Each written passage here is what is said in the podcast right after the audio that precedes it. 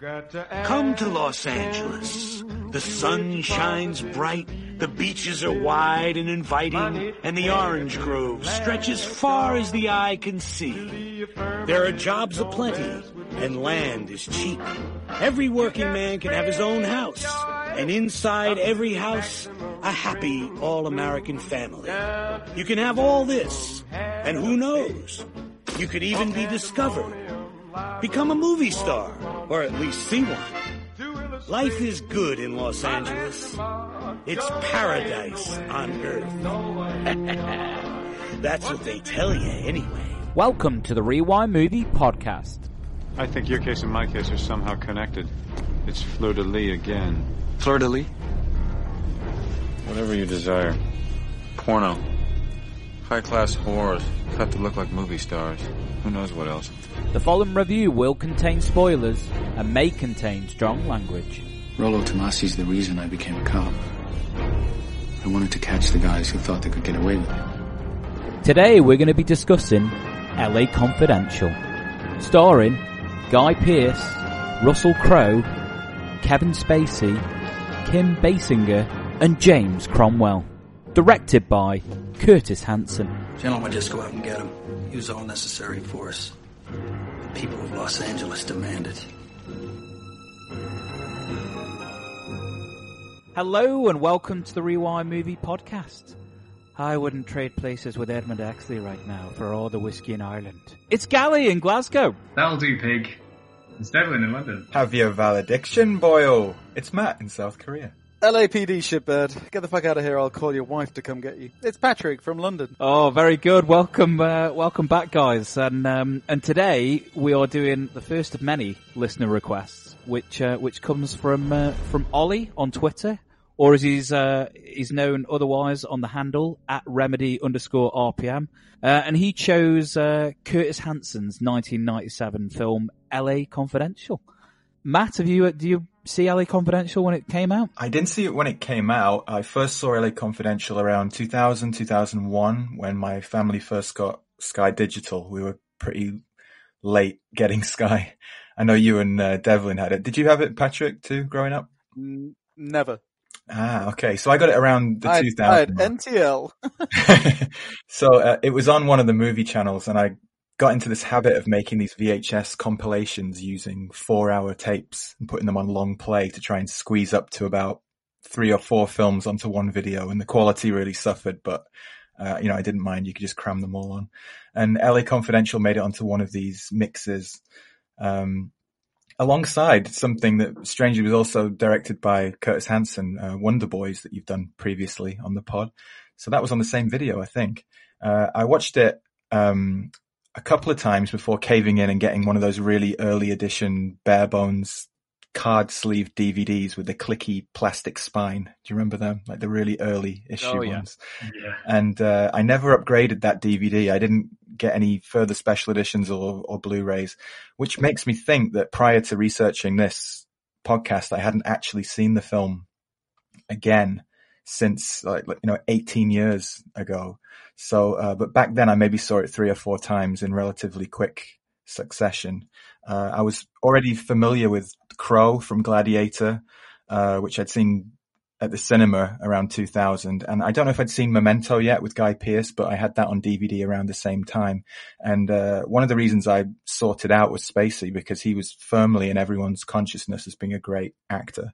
Usual Suspects, Seven, and American Beauty had just come out in 99. So he was, uh, yeah, on, uh, on everyone's minds at that, at that time. So that's one of the reasons I sought it out and watched it. What about you, Patrick? Uh, I don't, I don't actually remember the first time I saw this. I think it's just a film I saw. Um, I, I don't, I, I, I've definitely seen it before. I think I've seen it a couple of times before. Um, and oh, I don't know whether to give away what I, I thought of it just now, but um, like Matt, you just mentioned Memento there. I definitely watched Memento before this. I was definitely aware of Guy Pearce before I was aware of Russell Crowe and all the all the cast before I saw it. Maybe not as familiar with Kim Basinger. Um, I'm not sure. Maybe on TV, uh, but um, I've definitely seen it. But I don't believe you have, Devlin. That was, uh, yeah, that was the premise. for this for this episode was that I was convinced that I'd never seen it until I watched it, and then I realised I had. Liar! Uh, I'd, it, I'd completely, completely slipped my mind until it started, and then I realised that the the Danny DeVito on the QT and very hush hush. I was like, I know this. Then I thought, oh, maybe it had just been sampled somewhere, or I'd heard it elsewhere. And then as soon as uh, um, James actor's surname escapes me, Cromwell. James Cromwell turned up. I was like, oh, you bastard, I know you did it. And I realised that, that I, I, I had seen it. And like bits and pieces of it came back to me in, in, in waves. There's a whole bunch of it that I hadn't remembered. Uh, I will say I didn't remember it very well at all. I was convinced that, well, we'll get towards which bits of the plot I thought I remembered. But, um, yeah, so the, the, the general, the, it was a strange experience watching a film uh, and it wasn't like it was sort of jogging memories as it went along. It was after I'd watch it, I'd then remember that I had seen that sequence before. So uh, I, I don't know when that would have been. I must have seen it maybe once when I was around 15 or 16, locked away in the recesses of my memory and then never watched again. Um, so yes, had seen it. De- oh, okay, Devlin, can you answer me this then? Yeah. What film did you think you were avoiding? Because just to give you a little bit of a backstory, before Oli had uh, requested this, I had actually kind of put it to you that uh, I'd saw it recently with my fiance. I was like, "Oh man, I think we need to discuss LA Confidential," and you were aggressively saying, "I am not watching that unless we're doing it for the show."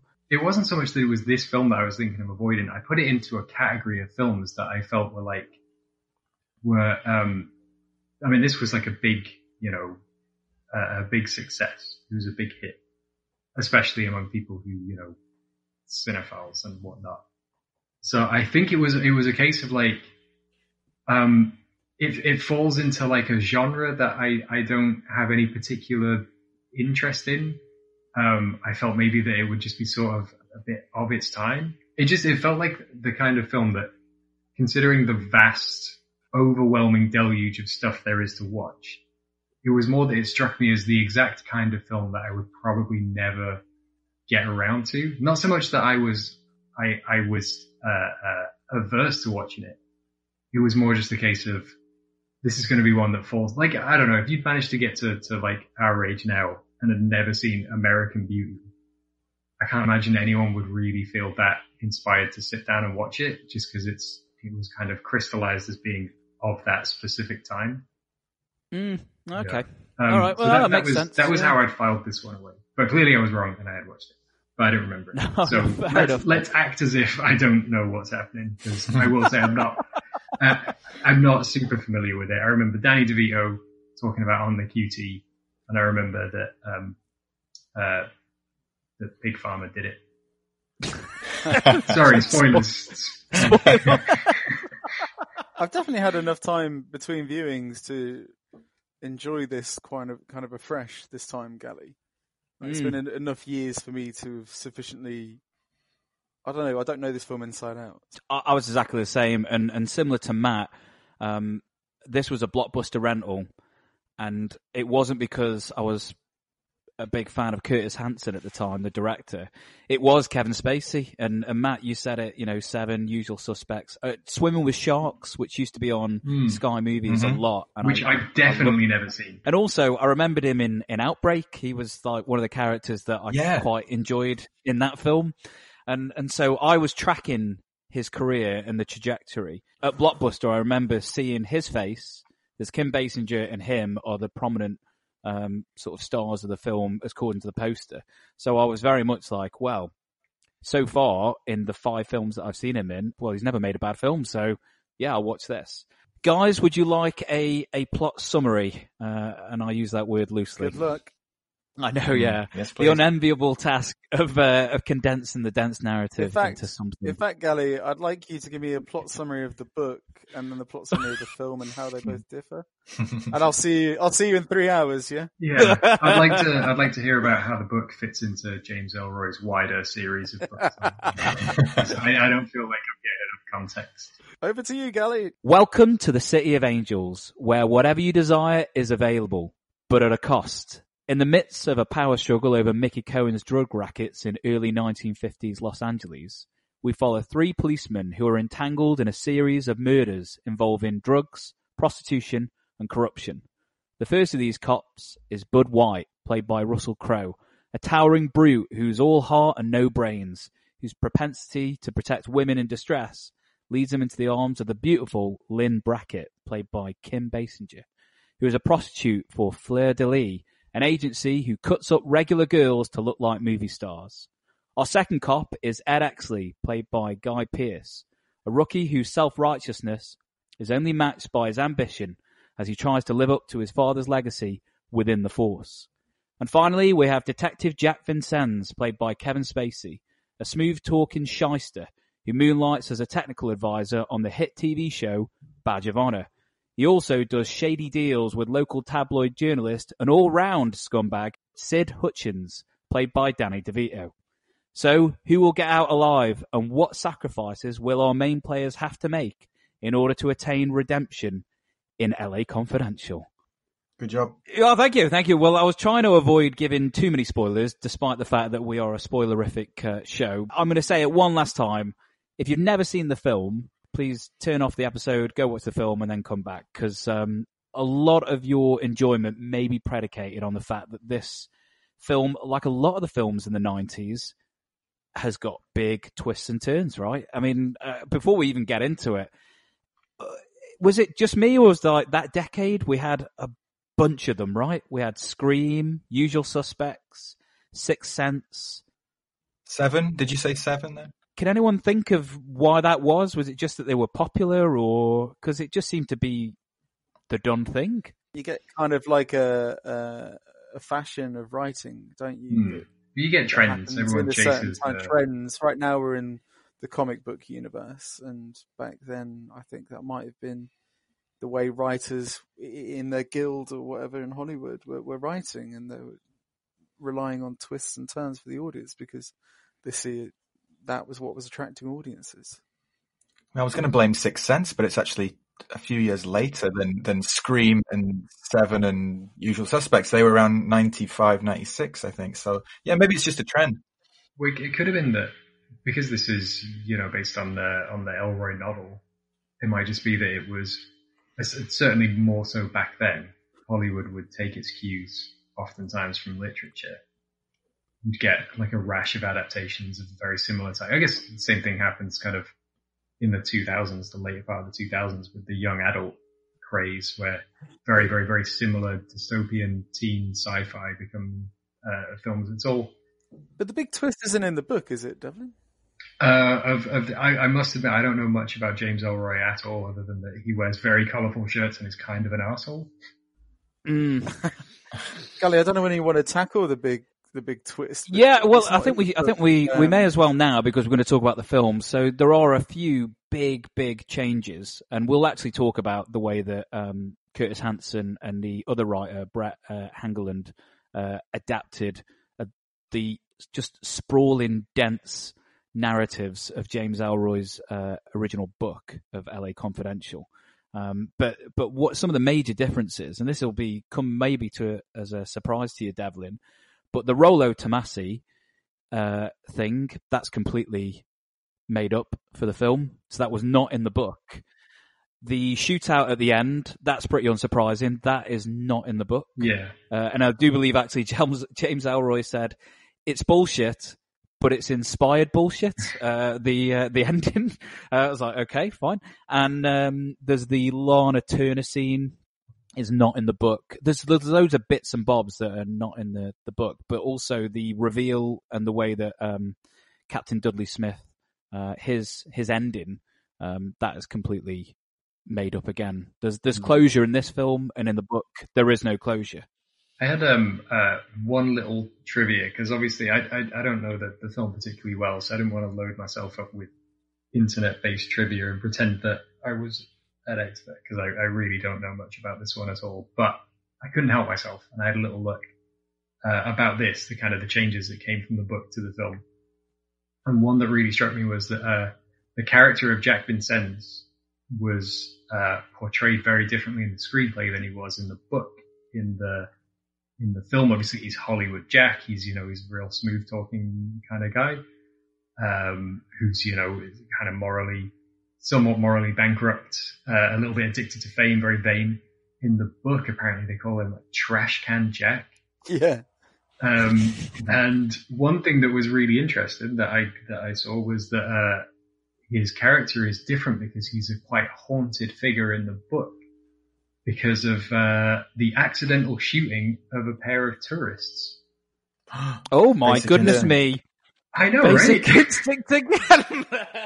So, I mean, um, so it's very possible that the reason why there were so many kind of like twisty thrillers around this was was that you know Ellroy was, a, I I would imagine, a, a phenomenally successful writer. So even if people weren't adapting his work, they were just ripping him off anyway. There's an interview with Ellroy on one of the making ofs, and it says, uh, uh, I, I found him very tough to take. I think it, it could all be his shtick, but his arrogance Hmm. and his delight in hearing himself speak made me wish I'd never researched him. Uh, like one thing to note about him is that his mother was found murdered. Uh, she was an off-duty nurse and she was strangled by the side of the road and the, it's a cold case. It was never solved. And, uh, you know, this, uh, may have triggered his desire to explore the world of crime in his, in his work. And it could also explain this kind of seething bitterness and cynicism that, that he has. Uh, he's, he's an unusual chap, but, uh, yeah, you can seek it out on YouTube if you want to, but I kind of wish I hadn't. Well, that's where, just to talk back to the film, that's kind of where there's two things there, isn't there? That there's Bud White's motivation and, and his character arc is Hmm. built upon witnessing his father murder his mother. And then also, um, if you're saying that the, the, the, the Ellroy's mother was murdered, then they got away. That's this is where we get Rollo Tomasi and um, Exley's motivation that his father was murdered and the murderer got away. So it's it's an interesting read of that from his character that he Mm. puts that into the story that we get here in this film. No, no, I totally agree. And um, and one of the things that, that Curtis Hanson and I, I fortunately I said Brett Hengeland, I meant Brian Helgeland. Um, Are you talking one of the things? I know, yeah, Bra- Brede Hangeland. not the former Crystal Palace and Fulham centre half. No, I'm uh, very much talking about the uh, the Hollywood writer of um, Dream Warriors. So yes, and uh, and the Stallone uh, Banderas uh, duel of assassins. Uh, no, it- one of the things that they talked about was how they took this uh, this book of of normally of eight plot lines and they condensed it to three, and everything that had the the three cops in they kept in, and everything else they just uh, they just mercifully got rid of and just just cut it away. I think that was a really clever way to adapt it from them, wasn't it? That di- didn't they just identify all the scenes that involved all three characters and work, start there and build it from from that. They spent two years adapting it, seven drafts, turning down different projects. You know, this was a real labour of love for the director Curtis Hanson, who I have talked about um, with Devlin when we talked Wonder Boys, and I'll maybe you know expand my uh, my views on him and uh, him as a filmmaker as we go through um, this episode. But just the just the sheer amount of the, the only comparison I could make, like from this era, was uh, Peter Jackson and adapting Tolkien. You know, with Lord of the Rings, where you've got this Mhm. sprawling book that is huge, this series of books, and you just need to kind of cut it down to right. What's the core of the story? From what Ellroy said at the time, that's what they did. But reading interviews, more contemporary interviews with him from like last year, he seems to have almost disowned LA Confidential a little bit. he has a website and every film that has been made based on his work, he'll kind of critique it. And LA Confidential was the only one that he approved of, I think, at the time. And uh, one of the other interesting aspects of this film, we look at it now as a kind of star-studded ensemble, but at the time in '97, Guy Pearce, Russell Crowe. I knew Guy Pearce from Neighbours because I used to watch Neighbours all the time.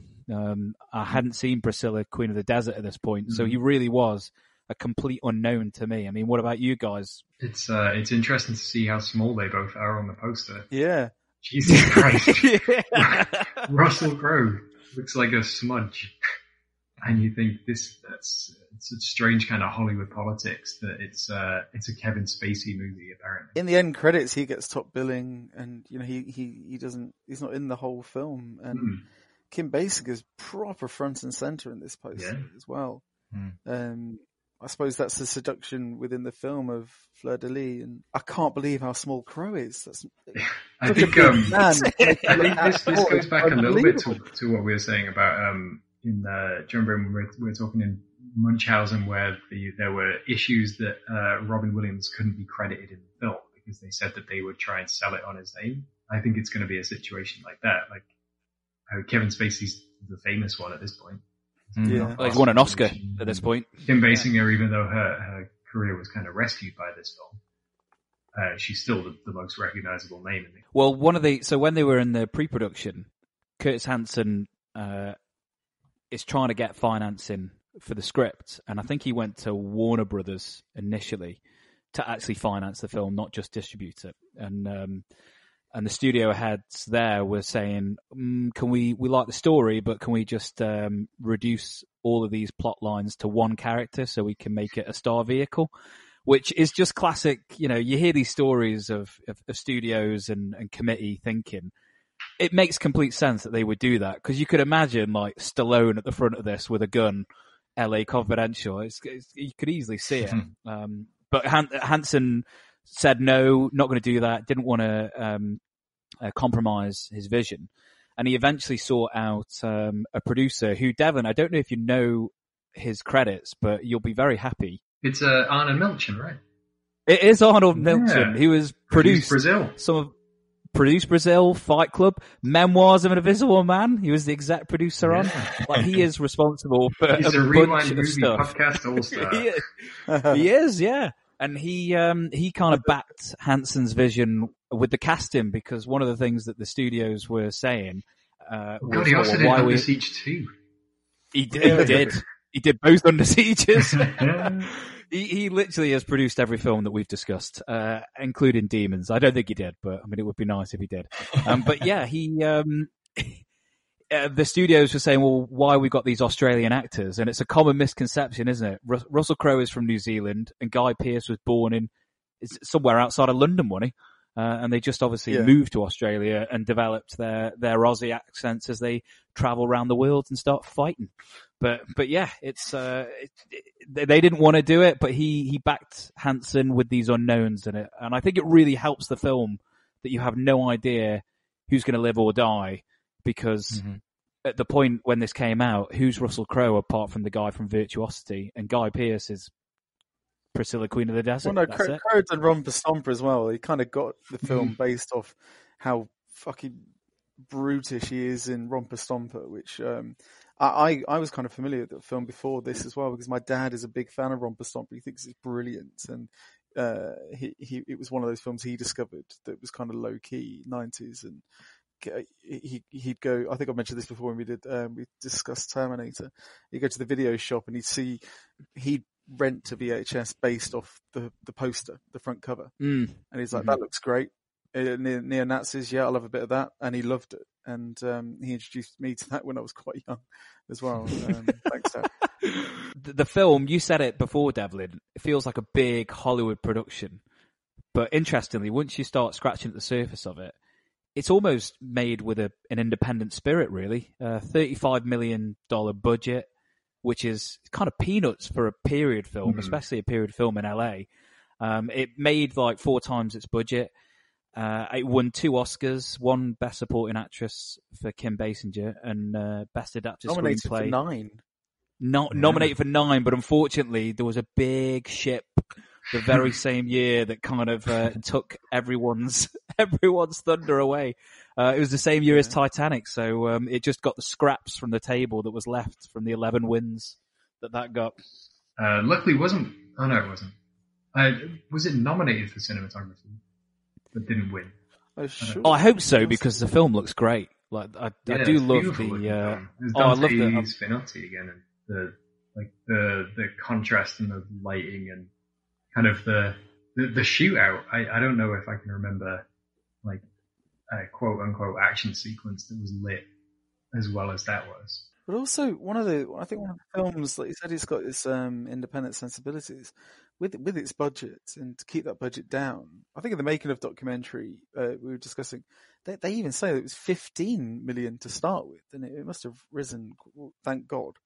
But shooting the majority of the film on location uh, around LA, and Hmm. thank God LA still got some 50s architecture to, to revisit, but it's very convincing. You know, there's shots down long streets to see the Hollywood Hills and Sunset Boulevard and some really wonderful architecture interiors for the, is it the LAPD's, um, main building and office blocks and Mm, that mm. all adds to this film a lot, making LA a very important character within the Mm. film, which Hanson wanted as well. Do you guys ever see? Um, there's a, a- documentary. I've not seen it myself, unfortunately, but um, I don't know whether you guys would have. Um, it's called Los Angeles Plays Itself. I'm looking that up right now. It's like a really long form, uh, more like an essay than it is a documentary, but um, it's like a patchwork of, uh, of of films which have which were shot in Los Angeles, and it's kind of the, the way LA constantly holds up a mirror to itself, and the importance of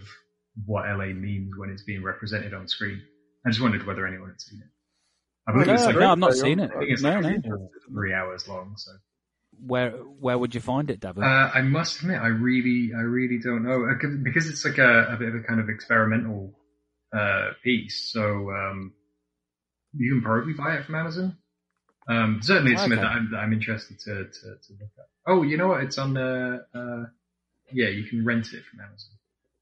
Mm, okay, cool. But um, I, I think a lot of uh, the that the inspiration for that film came from this, the idea of um, the way uh, L.A. Confidential kind of centralized the the city itself and and and the importance of it being set in that city. Because I mean, it is, you know, it's not just the title. Story, the film, Oh, no. everything revolves around Los Angeles and what it means. Oh no, absolutely. And um, and Patrick, you were saying about how uh, impressive it is that they they managed to capture the era. It reminded me watching it this week how when you get that wrong, it can feel so false. You guys seen Gangster Squad? I mean, because there Yeah. there is a there is a, there is an example from you know a talented bunch of people with a really good cast, but my god, does that feel like such a manufactured world that just does not feel like it's living and breathing? It always felt very clean uh, Yeah. to me, which was a problem. It may as well be uh, Mhm. Dick Tracy, that thing. Yeah, it, it's it's got that same vibe, hasn't it? And um, and even even like the master Brian De Palma, Black Dahlia, uh, another one where trying to capture that kind of neo noir LA feel, and uh, they just it, well, I remember that film's just utterly boring as well. Yes. But but Did we see that together? I think did we, I we saw went to the we cinema did we together. saw that one. Uni as part of the film festival. Yeah, yeah, Yeah. it was. It was just boring. Oh, it's just yeah. I mean, you hate to just reduce it down to boring, but that is that was the overarching feeling I had coming out of the the cinema when I saw it. Was like, oh man, I didn't realize Brian De Palma could make such a dull film. You know, we're not gonna we haven't talked yet about what we think about the plot of this and and the characters, but just the feel, the the costuming, the locations. I really get a sense of place and time. I think one of the influences for the film was Chinatown, and I think you can when you think about LA in that film and, and the locations and how it looks and feels for that time and place. I think um, you feel that because it's one of the film's um, biggest uh, accomplishments. One of the big themes in the film is the illusion of LA. Any of you guys been? Have you been to like Hollywood? I have, yeah. I went, I went um, two years ago, three years ago. Did you go to the Walk of Fame? Yes, I went to the Arnold Schwarzenegger star. That was the main one I wanted to see. I was wearing an Arnold Schwarzenegger t-shirt at the time as well. I don't know if you agree, Patrick. So I went about a decade ago for the first time I went and I was so excited because I wanted to visit all these places that, um, I'd seen in films and I'd kind of really built up this, uh, this idea of, of, of Los Angeles and, uh, specifically Hollywood in that area. And, you know, I went to the bar where they drink in swingers. But when I got to uh, the Walk of Fame and I found, you know, Peter Falk and all these other legends that I wanted It's to dirty. get pictures, it, it's filthy, is it? And what was so shocking Yeah. was there was just a bunch of crap cosplayers trying to charge me like ten quid for a picture, like a crap chat Some Jack are good. Sparrow. Um, to be fair to them, some of them are quite good. But I know what you mean. That they're, they're all over the place. Because we went to eat at the Hard Rock Cafe. It's kind of something me and my family do on holiday. We, we like going to there, and we just come down from Griffith Park Observatory, and the observatory is really nice. And I, but even one thing that did strike me though, Gali, within that kind of filthy look was driving down to Sunset Boulevard and parking. It, I, I see how they they could shoot LA Confidential now um, uh, and it look as good because that 50s style and architecture still remains. And the, you go Mhm, down a yeah. side street of Sunset Boulevard and you see these old motels. They haven't really changed, and the roads look the same, and the hills in the background give it a nice backdrop that's not really that interrupted from the viewpoint. It's just downtown that's built up, really. so we'll we'll talk about the, the the sort of the themes and the allegories that are going through it. But let's talk about the characters, right?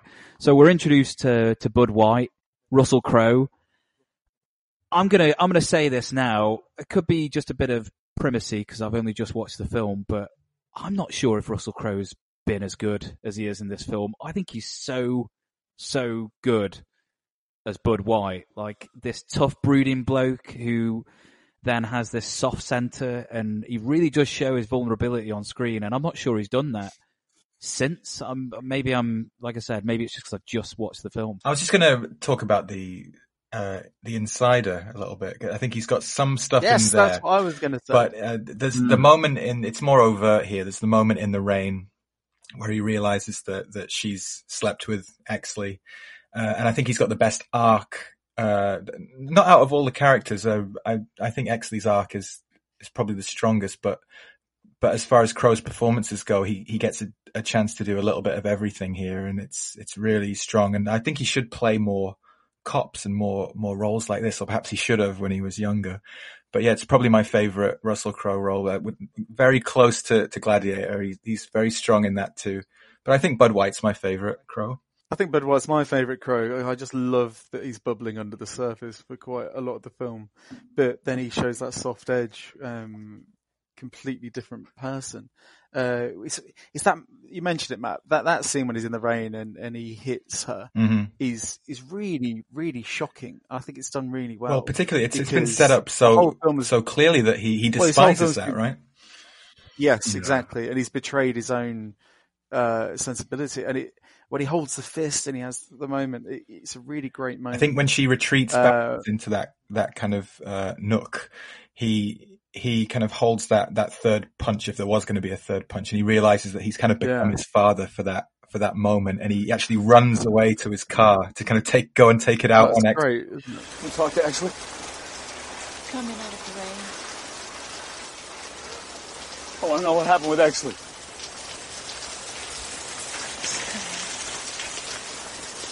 Are you going to tell me what happened with you and Exley? We talked. So tell me about it. No! Now!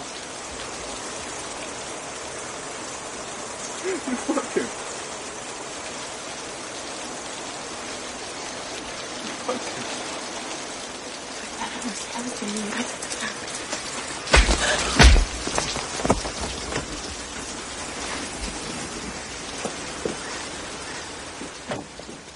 time. I'm going to go for for for my favorite scene with uh, with Russell Crowe as Bud White is it's it's again it's all the stuff where he's showing his vulnerability. It's when he's with uh, Lynn in the bedroom and he's and it, I think it's partly because I can totally identify with what the character's saying, which he's he's, he's sort of doubting himself. I uh, I want to be a detective, but I'm not. I'm just not smart enough. And uh, and then she kind of pulls him out of that and says, "No, listen, you've you're the one that you found me. You found Pierce. I could get a chance to work homicide. Like a real detective.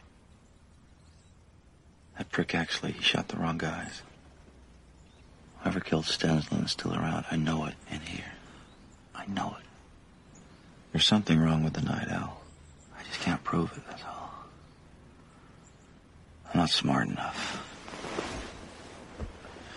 Just the guy they bring in to scare the other guys shitless. You're wrong. You found Patchett. You found me. You're smart enough.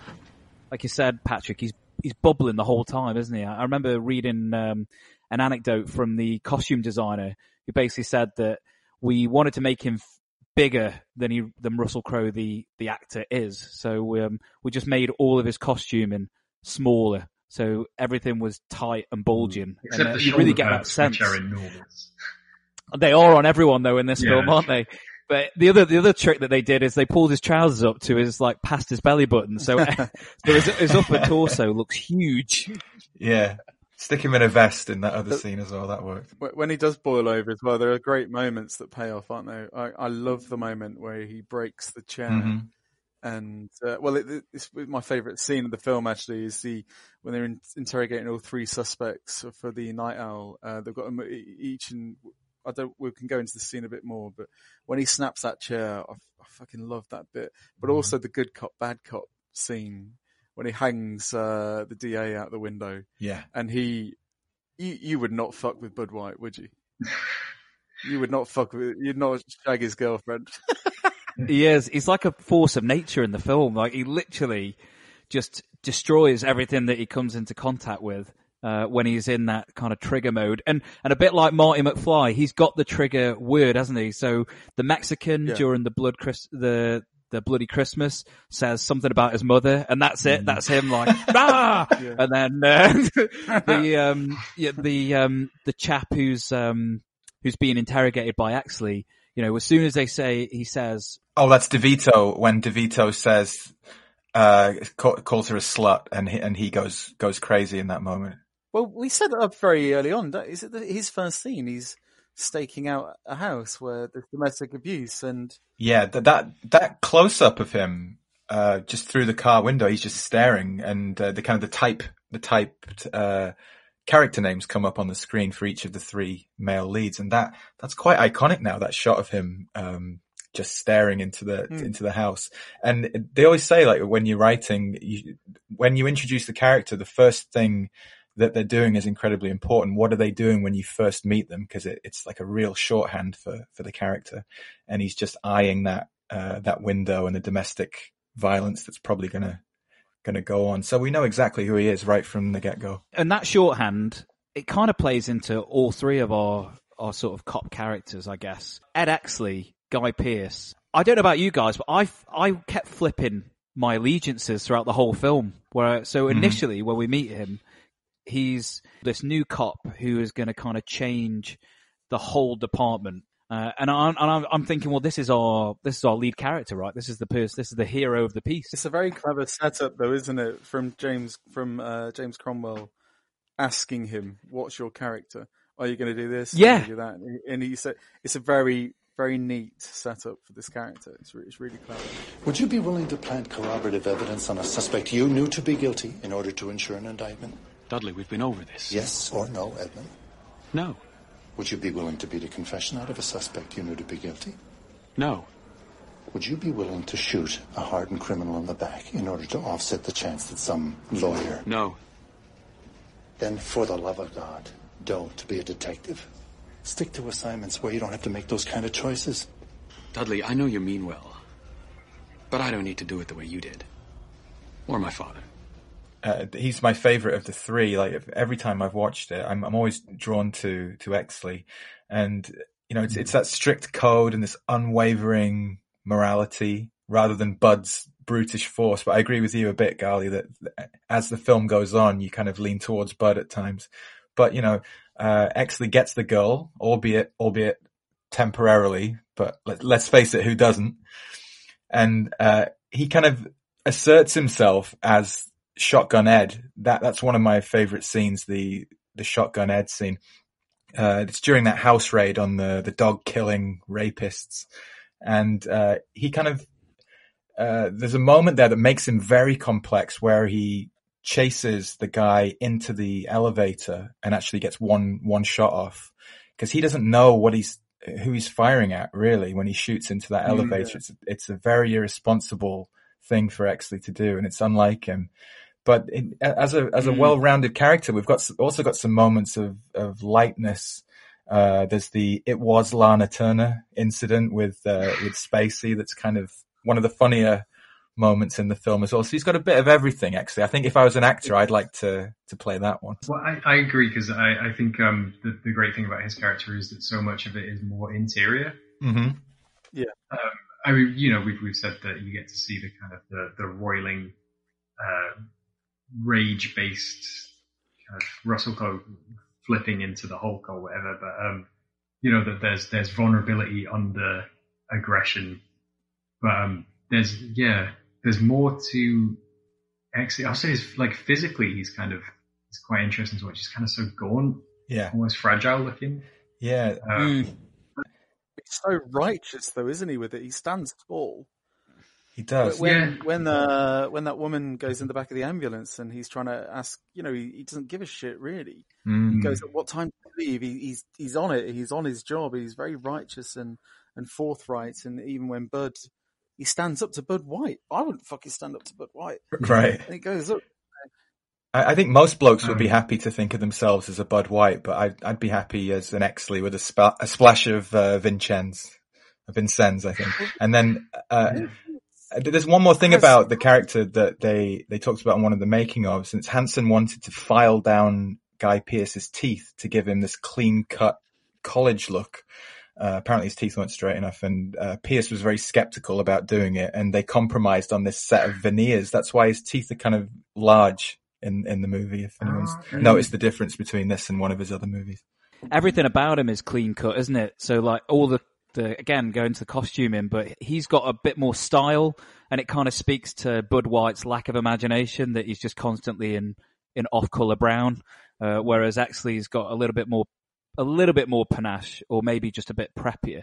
But I'm surprised, Matt, that you identify or kind of um, your allegiances are with. Well, I'm um, very self-righteous, with that Exley because well, you, you self self righteous, but I didn't have you down as a as an as the ultimate opportunist as well. Like when um and, and this is this is the, the this is what I love about um these characters is that we're in a noir, so obviously we talked about it in Basic Instinct. Normally, most of the characters are going to be pretty much disgraceful. Tend to obviously gravitate towards the the nicer bunch of people in the worst barrel. But with Exley, when he negotiates his position, and he and I think uh, Dudley calls him a political animal, Hmm. I really turn off the character for quite large portion until he starts becoming actually, and this is what the film does to you. He starts doing the things that we know as contemptuous and, and wrong, and I somehow then start to think of him as a hero, even though he's the one who, like you said, is killing people indiscriminately. But you can't help but turn to him towards the end because he he he knows he needs justice, proper justice, not just justice for justice's sake. And there's that great line that he shares with Bud. Bud says, "Do you want to?" I can't remember. I might be paraphrasing. It's like, "Do you want to?" This made you. Oh, is the it? Night Yeah, Owl yeah. made you. Do, you. do you want to tear that down? He goes, "Yeah, with a wrecking ball. Do you want to help me swing it?" That's a great line. That's a great line. Says everything you need to know about him. That is, he he and Bud have turned at that point that they need the answers. They know something's wrong, and they're moral, proper moral guys. Even we haven't spoken about the third character yet, because what a treat we have in this film that we're getting three character studies, not just like one or two. And Vincennes has, I'm going straight to the core of it, but he's a flashy guy. Loves being a part of Hollywood. He's a big dick swinging around.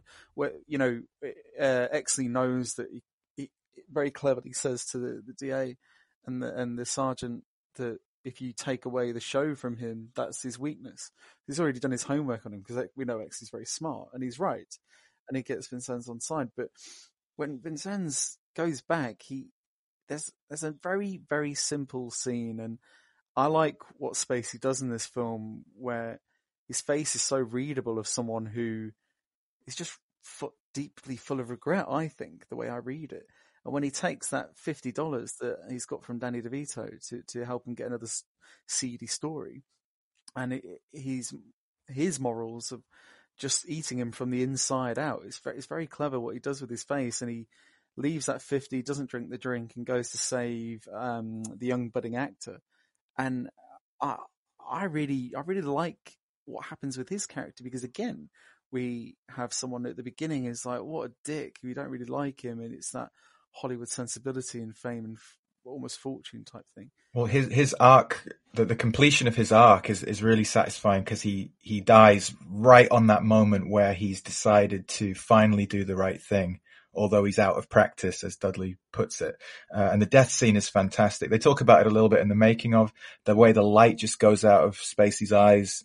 Uh, it's quite a remarkable death scene, really. And there's a little weird detail where he spills a bit of coffee on his hand and he's shaking it off his finger immediately prior to Dudley's surprise gunshot. And that just, you know, puts you, uh, at ease for a moment and then the gunshot comes out of nowhere and it's, it's a really shocking moment when you see it for the first time. What's this all about, Blair? Part of it has to do with a murder. I've been working with Ed Exley on it. You're a narco, Jack, not homicide. Since when do you work with Edmund Exley? Well, it's a private investigation.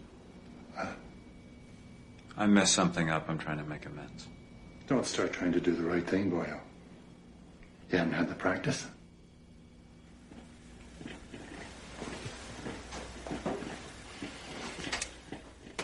Buzz Meeks and Dick Stensland. So, uh, what does Exley make of all this? No, I haven't told him yet. I just came straight from the record room.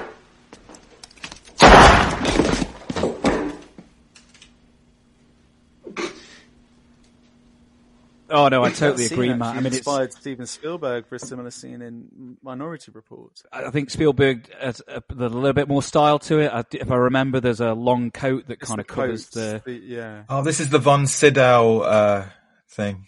Colin Farrell turn. Yeah, Yeah, okay. But talking about that that turn scene, one of the things that I love about it is the way that um, James Cromwell, who at this point we just know him as the um, you know the earnest and very nurturing farmer from Babe. Uh, you know, I, I I don't know, D- Devlin. I was going to ask you before you revealed that you actually had seen the film before, whether or not um, his turn was telegraphed or not, because I do remember seeing this for the first time and thinking. I did not see that coming whatsoever. It's partly down to, you know, screen time, but, and, and the fact that we don't really see Dudley all that much outside of what we think he's doing good police work when he's trying to scare off criminals in the, in the Victory Hotel. Right. But it's just the way that the scene is, is set up. He's just making a cup of tea in his robe. And like you said, Kevin Spacey's being very naturalistic in the scene. And, and what they do is they do a little they almost test you, don't they? He, he he's got his back turned, turns around, he's got a cup of tea, gives him the cup of tea, he turns back around again, and you think, well, he's just going to go and grab his cup of tea and turn back around, and that's when the gunshot comes. And It's a uh, good shot from the hip, isn't it? It's not a bad oh, it's, oh it's great. It's a great little uh, reveal. I think the first time I ever saw it, I might have been younger and didn't pay much attention to, you know, the opening bars of DeVito's character's uh, narrative introduction. Who, you know, could it be these two guys? Are these the guys that are taking over from the mafia or whatever?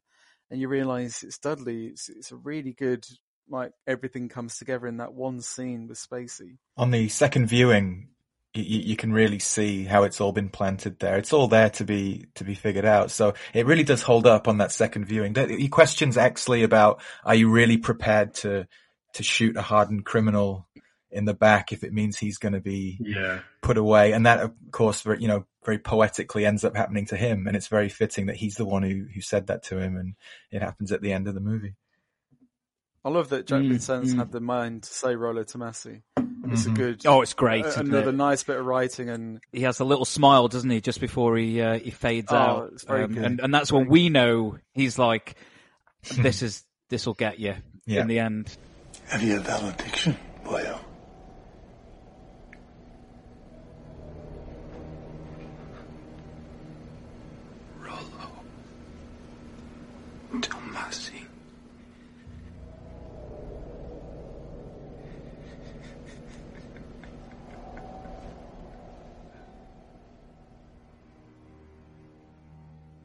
just to go back on to Jack Vincennes, you guys have said, but why Ed Exley, um, some of your favourite characters. I, and this is where we're going to maybe talk about, uh, some of the problems surrounding Kevin Spacey, the man. But as far as uh, the character, I really like Jack Vincennes. He's actually my favorite character, and his arc is the one that I uh, enjoy the most. And I think it's because he is the one that represents the big, larger theme of the film, which is the illusion of of Hollywood and the access to it. You know, he is. If you were to look at it from a kind of macro level, he's like a studio head, isn't he? You know, if you want to be a part of this, you need to um, you need to leave your morals at the door, step on other people, and uh, and this is the price of fame. And he represents all of that. And what's what's so ironic is the moment he grows a conscience, he's dead. He's done. And uh, I just think it's just so wonderfully written. And, and so wonderfully played out uh, that, that that's the one that I really gravitate to, and, and partly also because he's got the least amount of screen time, but still manages to like it still hit me emotionally when he gets killed. Mm. But I but I suppose that leads me to ask: uh, Have you guys watched the Kevin Spacey film since 2017, 2018, when all the allegations and I've watched Moon. I know it's just his voice, but Moon I watched recently. I've watched Usual Suspects at Christmas. Um, Um, yeah, my my girlfriend hadn't seen uh, American Beauty or Seven, so we've watched them fairly recently. Yeah, in in terms of the art, not the artist thing, uh, and this whole cancel culture thing that's going on, uh, uh, can we really separate art from the artist? And I I think we have to try. You, you did it a little bit on the last one with the Munchausen podcast with the Gilliam revelations, and I do care what he thinks, but I'm not going to burn my Fear and Loathing DVD like a a deep south Yeah. religious reactionary, like burning a Beatles record or something. I'm, I'm, but I'm not going to, you know, condone what he's saying either. I'm not, I'm not going to boycott Louis C.K. or Woody Allen or Polanski because they've all made things that mean something to me. And I'm not going to be robbed of something that I've grown to love because the, the person behind it has made a, a pig of himself. And like the other thing to Mm. note is that film is a collaborative art and the work of many shouldn't be Yeah. uh, undone by the actions of one person. No, I think I think that's that's really well put, Matt. I mean, uh, I, I think I'm similar to you and Patrick, and I'll find out what Devlin thinks in a second. But I tend to just draw a, a line in the sand, uh, which I kind of already had done with Kevin Spacey prior to the allegations, because I remember the moment when I decided that I didn't really want to follow his career anymore, and it was when he did K-Pax. Do you remember that one, where he's uh, an alien? Yeah. and he just comes. To, he basically wanted to shift away from being the kind of Hollywood sleaze, and he did Mm. that. And I think he did Pay It Forward, which was even for me, who was a bit of a saccharine uh, lover, found it to be just too sugary sweet, and I just kind of Yeah, lost Joel interest. Osment's in, nice in in it, isn't he? Yeah, well, it, it, Patrick, it's all very nice. I mean, like, Helen like Hunt's Matt said, a lovely, but it's collaborative just, thing. It- it- yeah, okay. Yeah. Uh, you know, no, but I'm just on about him as a as a performer. And then I remember seeing the bizarre videos after the allegations that he did in character from uh, House of Cards, and I just thought this is just so odd. I revisit his old performances because they were all films. You know, he had such a strong run. There was like five or six. Mm. But I don't revisit his old performances for him and for his old performances. I, I revisit them because I want to watch the films. Right. It doesn't jar with me at all, but I can respect and understand why people would would choose not to to go back to watching Star Vehicle Kevin Spacey films. But certainly in this one, you know, he's in it for very, you know, he's, he's, he's the one out of the three that gets the least amount of screen time. But I think it's a really strong performance considering, and you just have to kind of park the the real man. But I, what about you, Devlin? Are you similar similar sentiment? Well, I was saying this is my first Kevin Spacey film that I watched since uh, since you know the the, the deluge of, of allegations came out. Um, probably, I guess, like you were saying, that uh, despite how many high profile roles that he's done that uh, you know very well regarded, I'm not sure I like that many of his films that much. Certainly not ones that I haven't already seen and felt massively compelled to go back to like like you said, Pay It Forward and K-Pax and I don't know, American Beauty, as we've already mentioned. I don't I don't particularly feel like it would be a film that would hold up especially well. This was this was fine. I, at the start, it was a little jarring seeing him on screen again. Um, in terms of like who, you know, who you kind of continue to to to indulge their art based on their personalities or, or things that they've done or, or uh, uh, things that they've been accused of doing. I think there's never really a hard and fast rule on it. I also think this is quite a different situation than we had uh, last time out with Terry Gilliam, which is a, a, an, old man saying some some ill-judged and very um, uh, uh, ill thought out and, and, quite hurtful, but but not harmful things. Whereas you know mm. this is a guy who's been accused of some fairly serious, uh, you know, crimes, and as he said, has decided to defend himself in some truly fucking bizarre ways publicly by kind of relying on his cachet and goodwill as an actor to try and convince people that you know this is some grand plot against him. Um, but as it, it, very quickly, because he's a good actor, very quickly, um, you become invested in the character, not the man playing him. Yeah. Mm. Um, so it's it's a it's an odd one. It's an odd one, and it's kind of difficult. It's it's all of these cases are going to be very very different. I know Matt when you mentioned like you know the cases of like Louis C.K. and, and Woody Allen, like mm. I've I've must admit I haven't found any particular compulsion to revisit any Woody Allen films in the last few years, just because I, I, I feel like um you know just it, it, hasn't felt like a like a compulsion that, that I've had, and um, I, I haven't kind of questioned it any more than that. Other than if you don't feel like watching it, then I guess you don't watch it. It's strange, isn't it? There's there's levels to it, and it's also who you like more. Like if you're not a Woody Allen fan, then it's very easy, and if you if you just adore everything that Louis C.K.'s done, and he's like you know one of the in my eyes one of the great stand-ups of all time, and and I loved his show. And, uh, you know, it, it's, that's a really hard one to take for me, but I, I'm trying yeah. to detach it. Because I guess you know. in some ways it, the, the problem with, with Louis C.K. is that because so much of his work was so, um, confessional mm. or, you know, he's dredging up kind of these, he would dredge up and give voice to these terrible thoughts and concepts because yeah.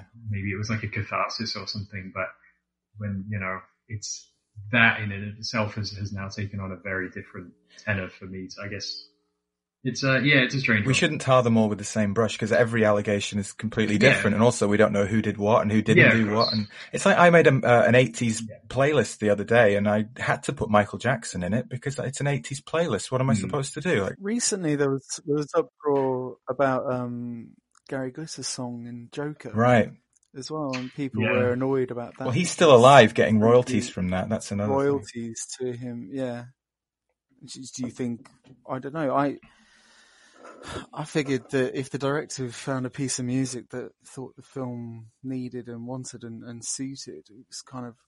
I I was when I was reading the article, I was kind of going along with that. His reasoning was different. I think they play that song at uh, like American football games. I think Devlin will know more than they do, yeah. And that's very frequently. That's the reason why. Uh, what's the Hangover chap called? Uh, Todd Phillips. Phillips. Hmm. Todd Phillips. That's the reason why he he used it, and he was trying to subvert something there. That's what I heard. He actually had nothing to do. He, he had no knowledge of Gary Glitter or or any of his uh, allegations at all. I guess, yeah. Mm. Gary Glitter is kind of a, you know, he's he was a British phenomenon, and I guess the the story of you know the story that broke around him was probably a far bigger deal for us than it would be for for uh, Americans. Mm. Yeah, that one that that that example's a strange one because um, we we kind of know what kind of licensing you need to go through in order to get a, a piece of music in a film.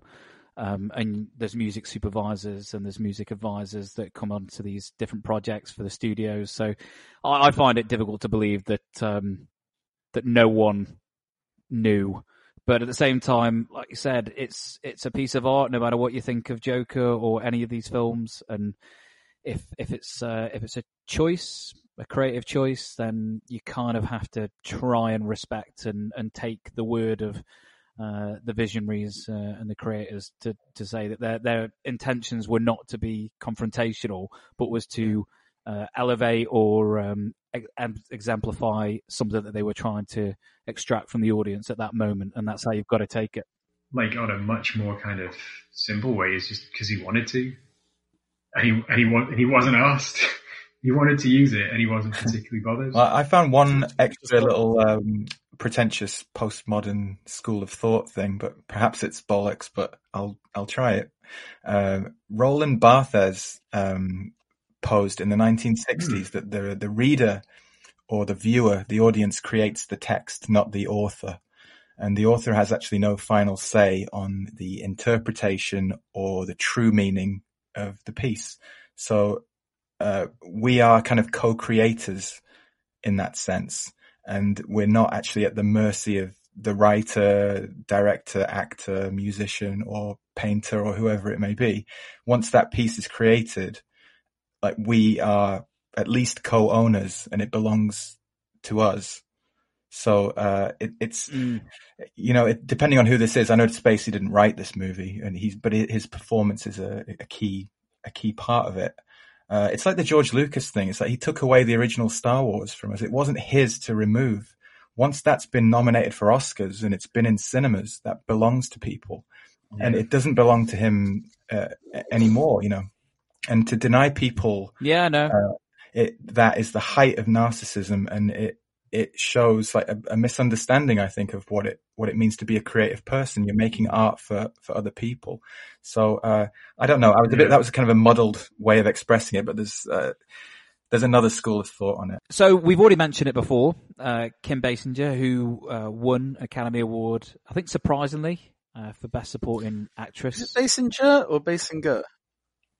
Oh, I don't know. Basinger. Tomato.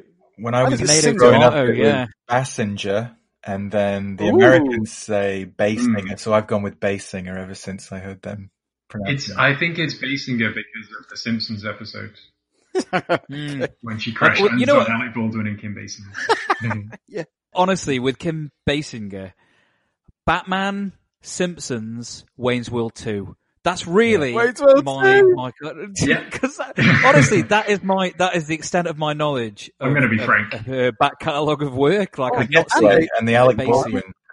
Oh no, yeah, the Getaway, of course. Yeah, I do remember that one. But because she went up against Julianne Moore in Boogie Nights for the Supporting Actress award. Um, but but what do we think? I think Julianne Moore edges it for me. Uh, there's there's that scene where she watches Dirk Diggler dive into the pool and Lonely Boy is playing, and there's some other great stuff she does in Boogie Nights. But you know, I, I understand their choice, but I don't think Moore has has that iconic old school beauty that Basinger brings to Lynn Bracken. But uh, I I do think it's like you're saying that I, I you only know Basinger for a few things, and it's really cool that she won something of this magnitude like, in her career. Uh, but I don't know her against Amber Waves. I, I think I'm going to have to go with um, Julianne Moore. I think she edges it just. Yeah, I, I think um, Julianne Moore in Boogie Nights is fantastic, and it's she is given a lot more to do, Yeah. and there's there's more for her to play. Um, I think Kim Basinger's performance is good. Um, like yeah, it's good in, in, in parts. I think there's so as I say, I, I only I only really watched this once, and I'm quite new to it, and I'm not a huge um, uh, I'm not hugely into like film noir in general. I don't I don't dislike it, but it's just not something that I've ever really dug into massively, and it's certainly not the more classic type. I do prefer the you know the, the the Shane Black kind of spin on it, the kind of kiss kiss bang bang, undercutting the Well, you also kind of- enjoyed the sexy time in Basic Instinct, Evelyn. Right. Yeah. we trying to say it. Um, so I, I, I, like, but, but what that comes along with is uh, a particular type of, um, interaction, especially between men and women within these films where it's all very heightened and it's all, um, heightened to the point where character motivations can become kind of not inscrutable or perhaps less easy to um, to relate to. So, for example, the scene where Ed Exley goes to see Kim Basinger, and it turns out that Danny DeVito is in a is in a cupboard with a two way mirror, which is which is a great concept. And if they could spin that out to a television show, Danny DeVito's in a couple, I'd, I'd watch every episode. Uh, Um, Exley's in, inextricable draw towards her, um, against the grain of the logic of the film and of what we know of him so far as a person, doesn't make much sense because she plays that scene so flat and reserved. Mm-hmm. Similarly, the similarly like the devotion that um, uh, uh, Russell Crowe immediately kind of uh, shows her. Um, I I don't know. It it it doesn't seem balanced. She's taunting Yeah. him, isn't she, with with the um, Yeah. why she likes Bud over him, and that competitive competitive thing between the two of them draws him to kind of make the move on Hmm. it. But I, I agree, it was it, it it's like it came out of of nowhere almost uh, as far as the Exley Mhm. character. But you know, then again, he's prepared to do anything for for the results. So I Yeah. know. I see Bud because I want to. I see Bud because he can't hide the good inside of him. I see Bud because he makes me feel like Lynn Bracken and Nuts and Veronica like look-alike who fucks for money. I see Bud because he doesn't know how to disguise who he is. I see Bud for all the ways he's different from you. Don't underestimate me, Miss Bracken. The way you've underestimated Bud White.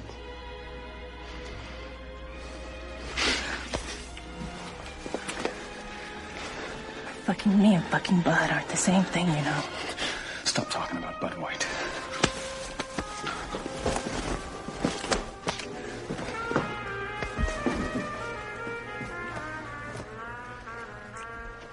Oh, I, am gonna I'm gonna challenge both of you on this one. I, I thought it made complete sense. You know, at this point in the film, he's unraveling as a character, right? Hmm. So it would start. He's all he's all control. He's all sort of a bit like Bud in a way. It's all building up inside, and you said it before. It's all internal, and then I think she just represents something that he's like, I've been repressing this, and Yeah. now I'm going to start engaging in the more kind of primal instincts, i.e., you know, shoot, shoot, bang, bang, and sex. And I think that's what she, that's what she brings out of him. Does Kim Basinger sell that? Hmm. Well, a lot of her performance is in the way that she looks, but she does represent like a key theme in the film. Like she is, she is what we all know to be what most people experience when they go to Hollywood, right? It's uh it's a full of broken dreams and unfulfilled promises. You know, she goes out there from some small Midwestern town, uh, seeking whatever she's there's seeking. a key to the character for me, uh, which is why I'll, I'll fight Gali's corner over you two because I can't remember the line, but it's something like that Bud sees her for who she is rather than for Veronica Lake, which everyone else sees. Mhm. And he sees her as Veronica Lake and he desires her. This is the fleur de lis thing and the thing. And I do think she's sufficiently seductive in that scene because she stands right close in his face and she makes him look at her lips and she, she's, well, she, A, she's been instructed to do so because DeVito's, uh, waiting in the cupboard. But I, I, I will, I am on Gali's side here that, like, it, it, it does make sense because of, he knows what she is and like he's given into it because he knows he can have it. For, for me, he- he's thinking more about Bud than he is about her, though. Is- Is that not? Oh, possibly, yeah, possibly is. But Well, he does also say, "Stop talking about Bud." Primal instinct. Yeah, He does. exactly. Yeah. Yeah. It, it gets to him. The taunts are what gets him. Yeah, they are. That's the, that that kind of what triggers it, and it then it becomes this almost. Um, I mean, it's almost like a parody of like Passion when they're just like, oh, but the um, her performance. you're right. She she's given a little a little less uh, a little less to do than uh, than Julianne Moore in, in Boogie Nights. But Yeah, I think I think when it comes down to like the Academy. And I'm not going to get into the politics of these things, but the fact that she Hollywood is so and that's what re- yeah, classic Hollywood look and the way that she kind of, the way that she holds herself in the film. Well, that opening scene, that, that scene where we first see her she's almost nun-like in that kind of strange dress, and that that's become a very Hmm. uh, iconic look. And uh, when she's buying the liquor in the in the liquor store, And let's let's go back to the poster as well. Like, she's front and center. Mhm. She is she's the poster girl. I do think that people were probably a little bit more in love with what she represents than maybe what she's, um, you know, the the performance that she's she's given. But you know, I think it's a strong performance. Um, whether or not it was right or wrong, who you know, who am I to say? But but I, I know which one I prefer, and it is Julianne Moore in Boogie Nights. But that is probably down to the fact that she's got way more to do in that film than than Kim Basinger in this. Yeah, but she's fair. she's a pivotal part of the story. She really is. She, she's the the fulcrum of which you know.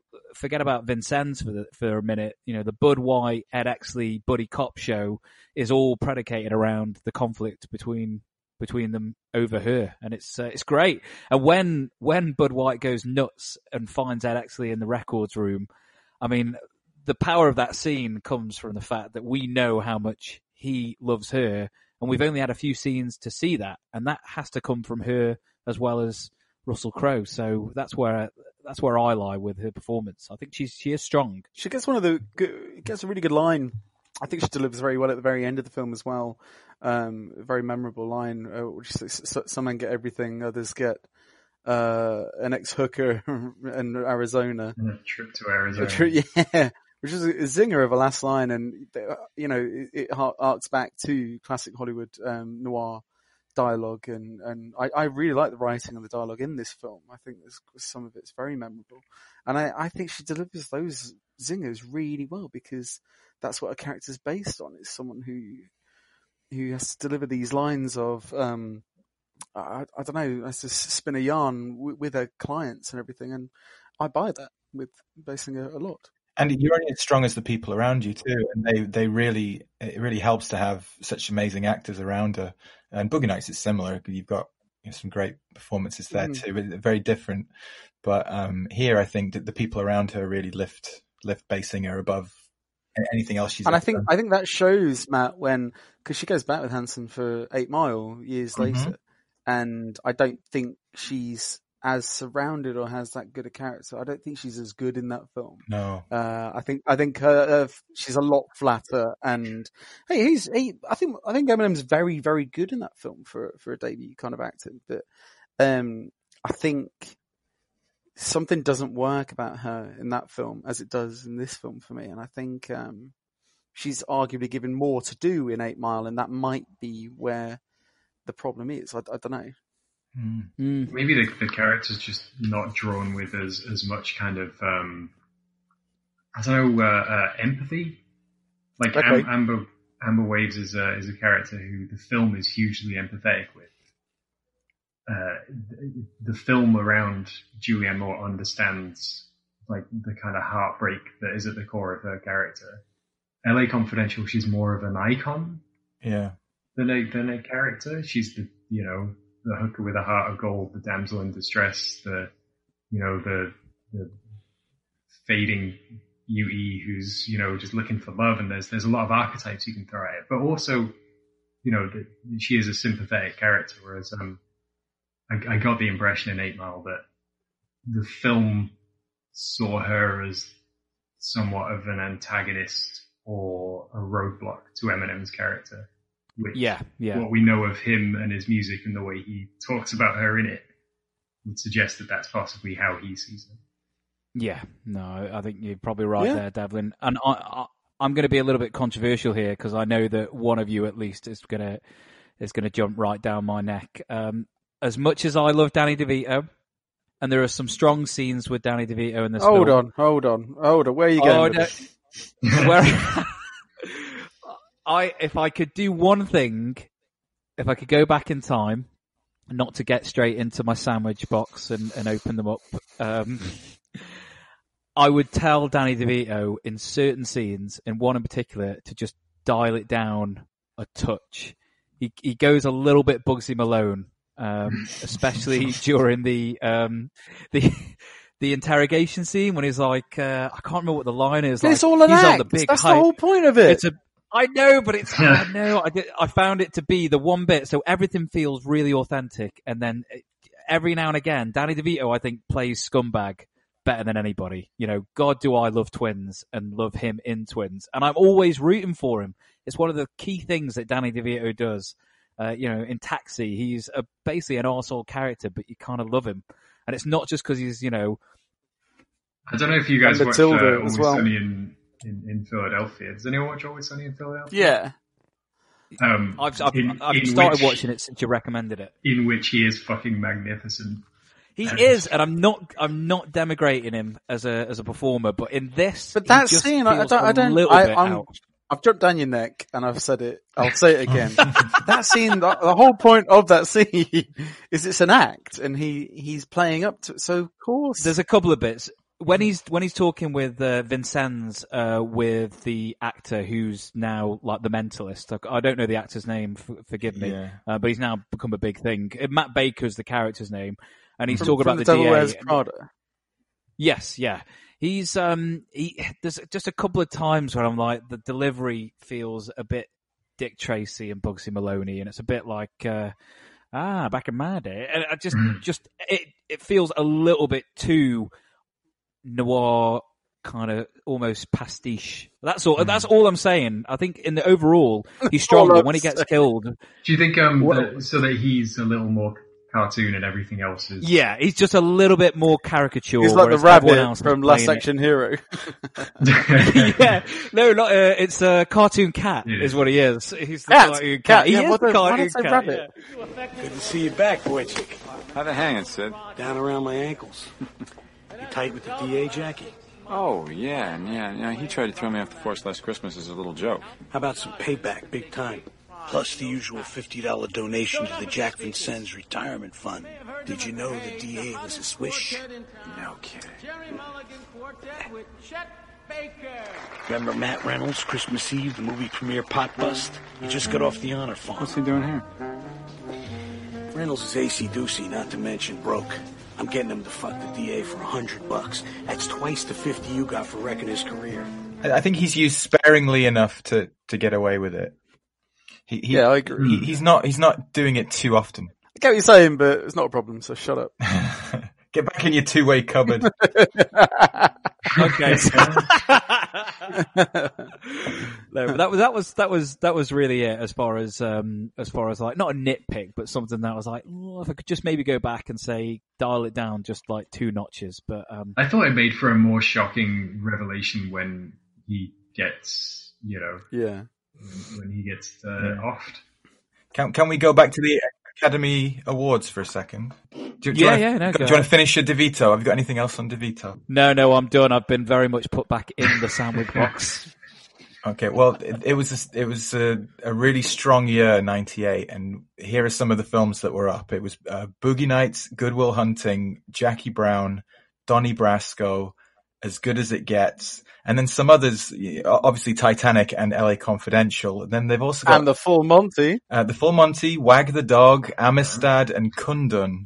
They were all in the same year, and I, I know you know Amistad and Kundun aren't- haven't aged particularly well, but you know you can see those kinds of films winning Oscars. So you know it, it's a really uh, strong bunch for that year. Amistad hasn't aged well. I haven't seen it in such a long time. Well, I, I I never particularly liked it, but I, I feel like it's a kind of film that would potentially win Oscars along with Kundun. But uh, I- it's not not my favorite Spielberg.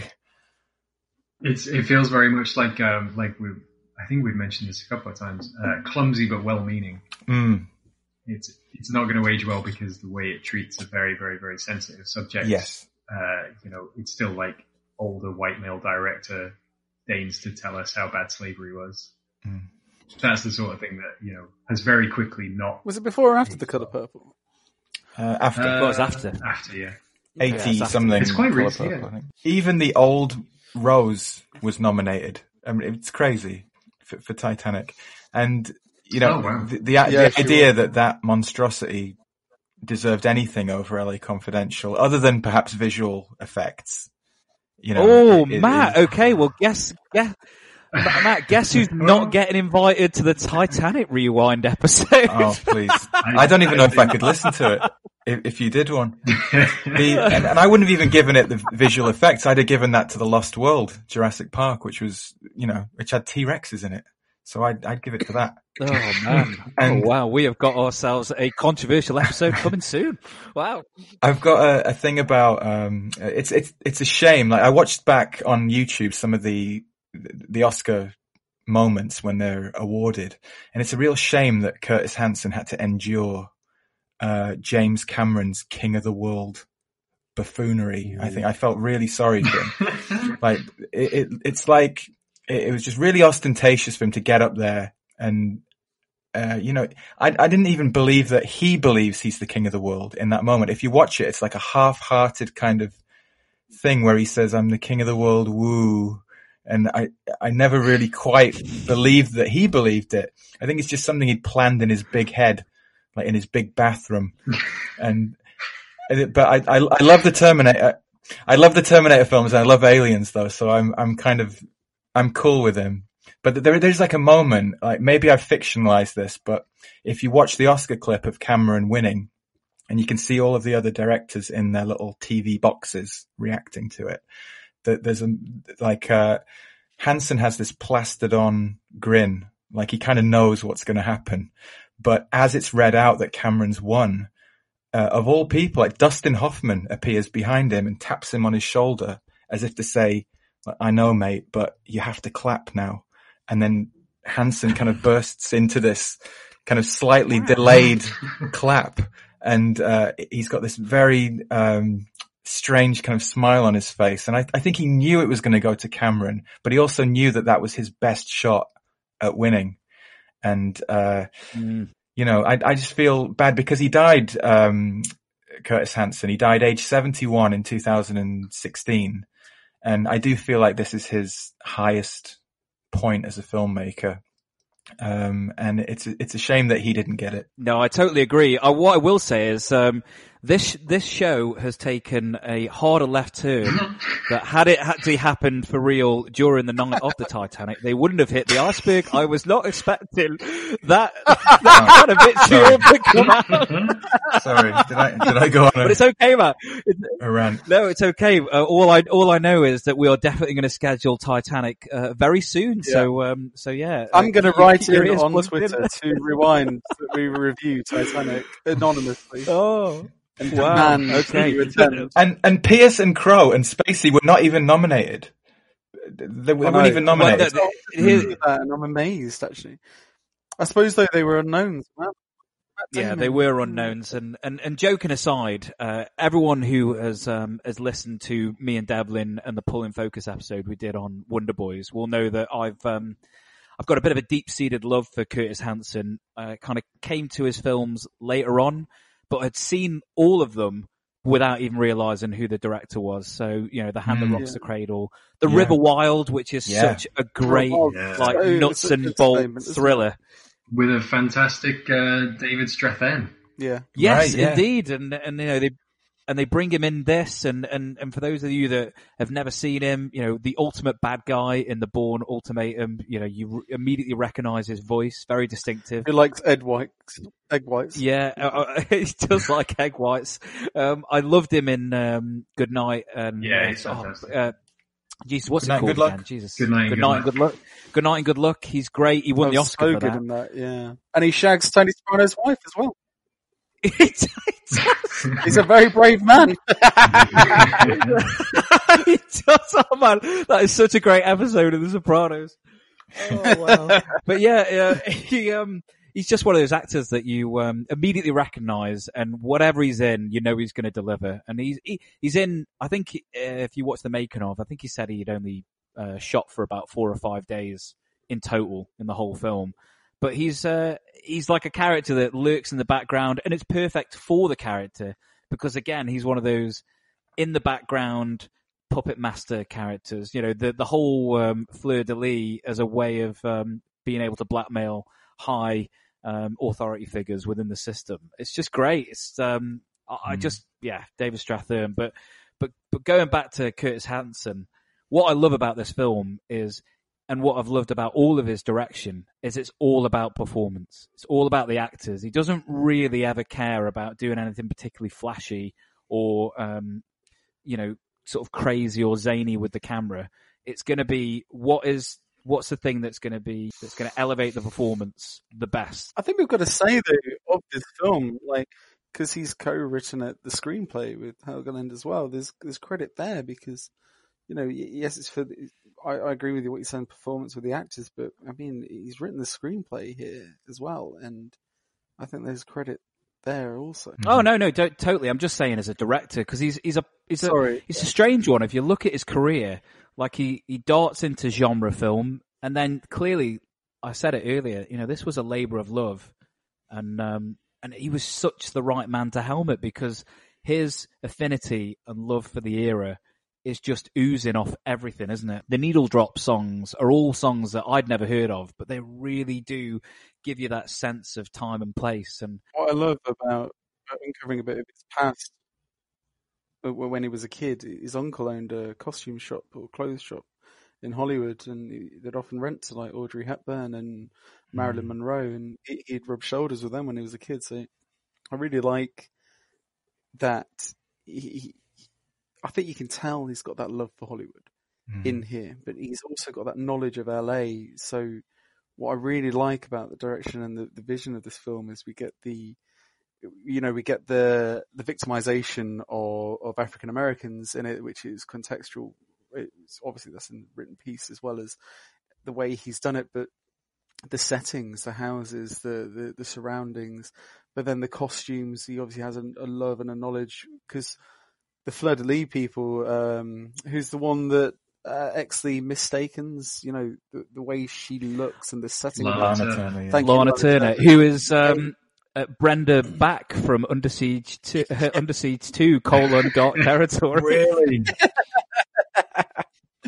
But the way It's the way yeah. she looks and that, that bar with all the pictures of all the Hollywood stars in, in there, you can imagine his uncle's shop having that. I think there's a lot of great detail that he, he'd have brought to this with that knowledge. I, I do like the representation of LA that I feel has come from his his um, direction in here. Mm. hmm And I'm and I'm totally with Matt. I think he should have won the the Oscar for Best Director. You know, I, I, we'll save our thoughts on Titanic for that explosive episode to come. But the um, yeah, I I'll think save the um, rest of I my think it's, thoughts It's, on ha- no, it's okay, but it's it's hands down. Um, you know, this is his this is his um, you know, this is his best his best work, and Mm. uh, such a such a shame that he died when he did because I think I would have loved to have seen him do.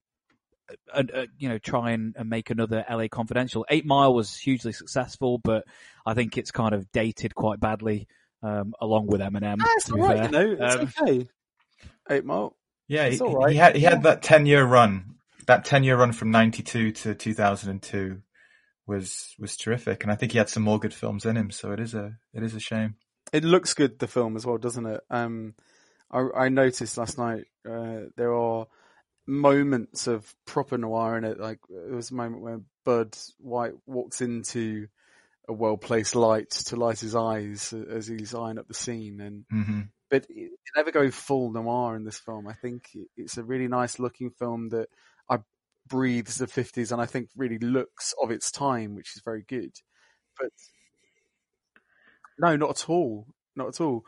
And it's just the little details. It's the, the, the correct cars. There's a great shot when he pulls up to the night owl where there's neon lights reflected in the car window and the cinema there. And Mm. I, I believe in all of it, but it's not, it, it's a nicely shot film. It's not, uh, drenched in shadow or, you know, got, gone over the top, which apparently they, they were trying to do a TV series and pilot after this, which apparently did suffer from trying too hard. With and Kiefer Sutherland. Yeah, I I did watch the first episode on YouTube, or at least some of it, and it, it's I wouldn't bother. It, it's really it, it's really noirish, but um, the the thing I noticed was the stylistic lighting. You can you can see immediately that they're going for that. Um, Yeah. that high contrast kind of stylistic lighting. Everything Yeah. in, in LA Confidential is motivated.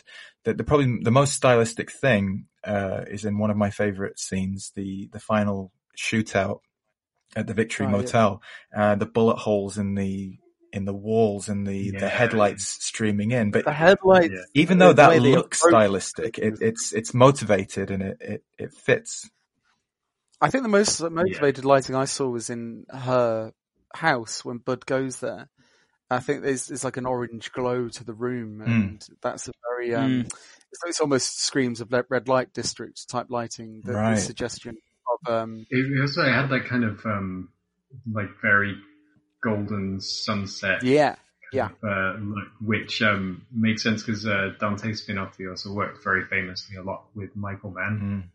okay. Mm, So, yeah, uh, yeah. he loves loves that kind of thing. Well, they could be my two favorite shootouts ever. The the shootout in Heat and the the shootout at the end of LA Confidential are Hmm. just both incredible. The way that, that Yeah. you know, there's bullets flying everywhere, but everything is justified. Every every reload. I'm sure if you went and counted the the rounds that went off, it would be pretty much spot on. It, it feels Yeah. really Yeah. really well done. There's a real clarity to it, isn't there? There's like the, in terms of the way the the action Yeah. is is chaotic, and it feels like you're in the middle of something, but you understand. That's the best thing, Devlin, right? I mean, this is, you know, I've been complimenting Hanson on his direction and not really giving an example. Well, the Hmm. shootout is my, my favorite example. Yeah. You never, you never leave the characters at all. You're with them in their perspective and it's a siege in that room. And I assume it would probably down to budget, maybe, but also it's a stylistic choice of, no, we're never going to leave Bud and Ed.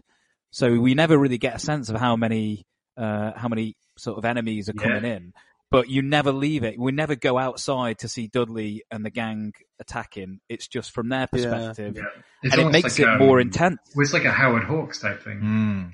Um, Yeah, which, exactly, which yeah, Carpenter that. would, would pull from a lot, especially something like Assault on Precinct 13, where you're trapped inside this space and you, you never know if you're safe because you don't know how many more uh, are coming at. Well, there was something quite cool with the headlights appearing. Uh, as they're waiting outside and the headlights of the cars start appearing, I counted four cars and there's a lot in the movie about two man teams of hitmen. So you kind of Yes. assume that there's two in each car. And then after they kind of dispatch of, uh, I guess it's the eight, the eight guys, I didn't count it. Uh, you think it's all over and then Dudley arrives and, uh, you know, he's, uh, they're out of ammo almost anyway, I think. And then Dudley comes in and kind of finishes, finishes off Bud. At least we think he does.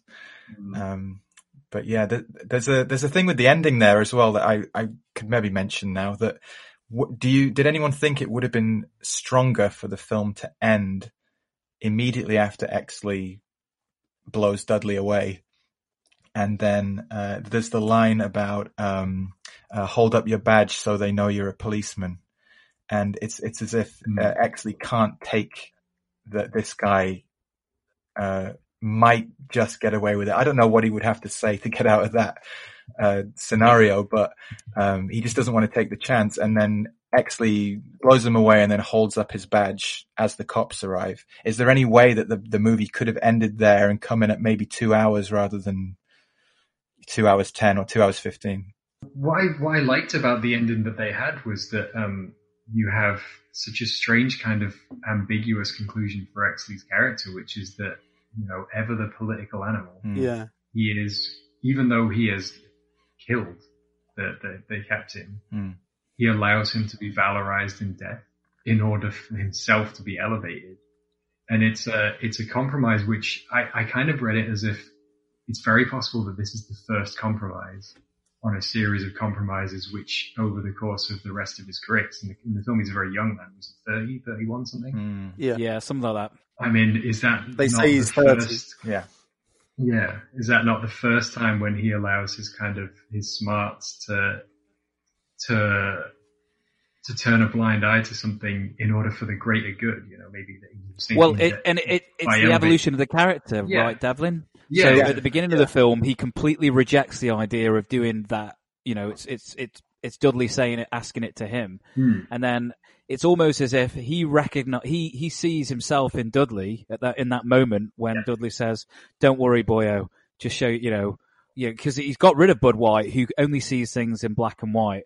He knows that Exley is smarter than that, Yeah. and is and like you said, is a political animal, but he almost rejects it because he. It's like Well, see, the one thing I've learned on this journey is that uh, there can't be two of us in the same room, yeah. and he takes Well, them out. He, he says he's going to take a wrecking ball to it, and that's what they're doing with the um with the you know the the investigation and actually pursuing them. Hmm. But it's it's afterwards that he allows the facade to continue, which I find really interesting. And and it's the, is it the major whoever the main guy is throws him a look, doesn't he, when he gives him the medal? Like Yeah. I know what you did, even Yeah. if uh, you know, it's just it's just. But it speaks to the again, it speaks to the the moral compromises that are happening within this systematic Hmm. uh, corruption that goes all the way to the top of every pillar within LA. So within Yeah. the studio system, within the police force, within the even within the drug racketeering business, everyone is doing these side deals and shady deals and stepping on each other all to get ahead to you know keep the dream alive. The one thing that did surprise me about the ending was that Russell Crowe's Bud White was alive at the end. I mean, I guess it's the classic cinema thing where we don't actually see him, you know, we don't see his eyes open dead. You know, Mm. to- It's the Fargo bullet. And he was shot in the mouth. the Fargo gunshot of going Yeah. through the through the cheek and out the other cheek, I guess. Yeah.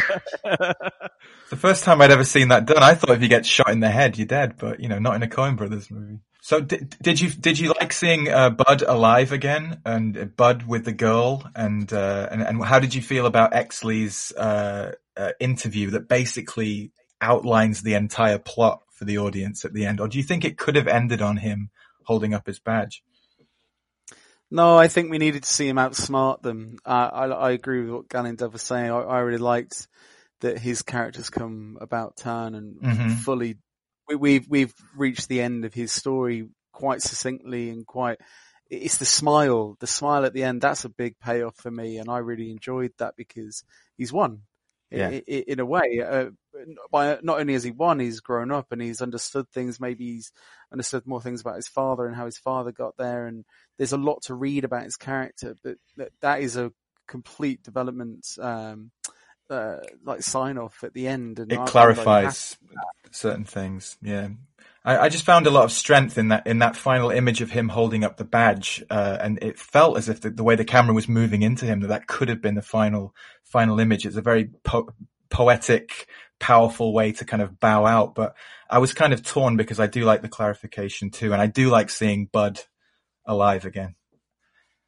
Yeah, it does. It is a little Hollywood, which the film is about Hollywood in a way as well. And you know, we've got Well, I don't know. I don't know whether I'd call it a story because I, I think um, it feels like more of a more of like a, a kind of Chinatown esque gut punch. Like I say that I I see the um him allowing the, the the good name of Chief Dudley to go ahead as like as a as a, a compromise, like a you know that we might be setting this character off on a on a path towards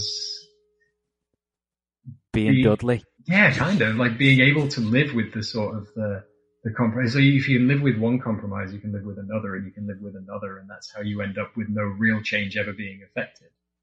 He could have taken a wrecking ball to the entire corrupt system, and he chose not to. Um, and and I don't know. Um, but yeah, I did think that maybe the the reappearance of Bud White, as as nice as it is, was a little wild. I, I didn't see it coming, and I the, the the the the shout that went up in our living room was really. There is a thing from the the author of the book, and he was annoyed that Dudley was shot and dead because he he believes that evil survives and would have Hmm. rather he he survived throughout it. Which I don't. I think for a suc- I think for a, a beginning to end film to to to close the story, I think Dudley had to die in a way to to give uh Exley that story complete story. I may, I don't know, maybe there's an underlying evil that's growing in him, you know, because he has changed his, his morals and compromised a little bit. I thought it was very interesting that Bud White, you know, like for, for an actor, of course, they were small, unknown actors at the time, but I imagine if that was a Spacey, uh, a bigger actor, Oscar winning actor at the time, maybe would have got some dialogue at the time. You know, he, he has, he has no dialogue because he's obviously been shot in the jaw and, and done for the time being. But I thought that was quite interesting. I wondered if that would happen with later period Crowe when he's a bigger star. You know, to give given no dialogue at the end as your final shot, but basically delivers hers very well. And uh, I, there is there is that thought that those two come into it at the end for the sake of them coming in. I Matt, I would have been happier had it been Exley's story to to close upon the film. I will ask you for your summaries. I will go around the table, but we will ask the person who does not remember if you ever watched his films ever. Devlin. It's as I said, it's one of those films that if it passed you by, it was a bit ubiquitous. Most people did probably catch it first time around, and it's it's not one that I I would have thought to ever watch under my own steam. Really, it just would have got filed away with a bunch of other '90s films that are generally well regarded, but there are just too many films to watch these days. But I'm I am very glad that uh, that I took the time out to to watch it because it's an extraordinarily well constructed, um, well plotted, uh, and extremely handsomely mounted kind of classic example of how good Hollywood cinema can be. Um, it would be great if there were dozens of these films being pumped out at this sort of rate because, you know, I, I don't want to, um, like oversell it and say that it's like a landmark.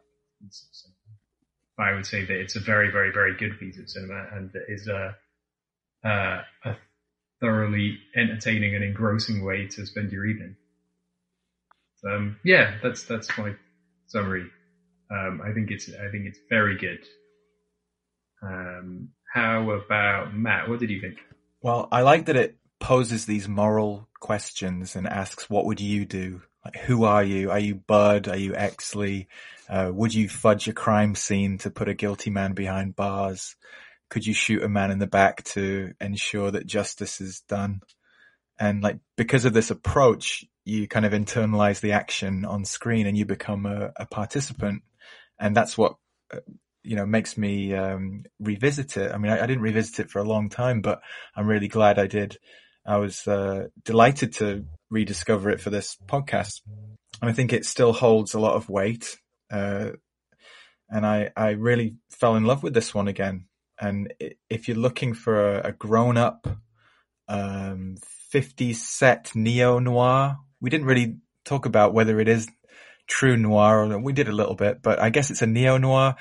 Um, police procedural with uh, some very satisfying twists and turns, uh, great dialogue, and some great performances from uh, some of the preeminent actors of the time.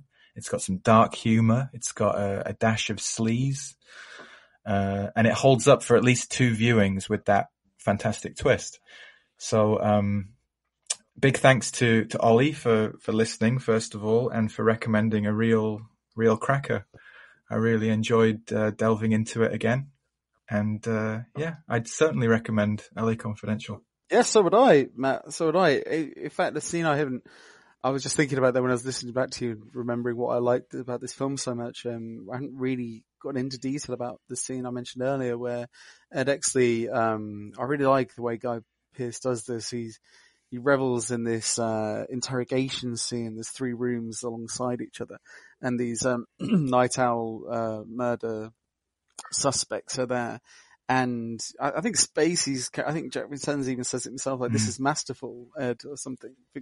Correct me if I'm wrong. And he goes from one to the other, uh, interrogating them about the Nite Owl murders and uncovers that actually there's something it starts to unravel that maybe they they weren't involved in it, but something else, another crime. And the way uh, the tension that's built up in this sequence is great, uh, leading up to we spoke about um, Crowe's boiling performance when he when he did Russian roulettes that mm. guy in that room with a gun in his mouth. That is pulsating cinema for me. And that scene, it's my favorite scene in the whole film. I, I love the way it's crafted. Everything about what I like about the film is in that scene, the, the, the morals on show, the, the performances, the score, the writing, everything, uh, in that one scene, uh, maybe not, doesn't, uh, the only thing it's lacking is Kim Basinger's character uh, and the, the, love element for Bud White, which I, which really holds the film together for me as well. Um, I'd absolutely recommend it. It's a beautiful looking film. I, I think it's Hanson's best.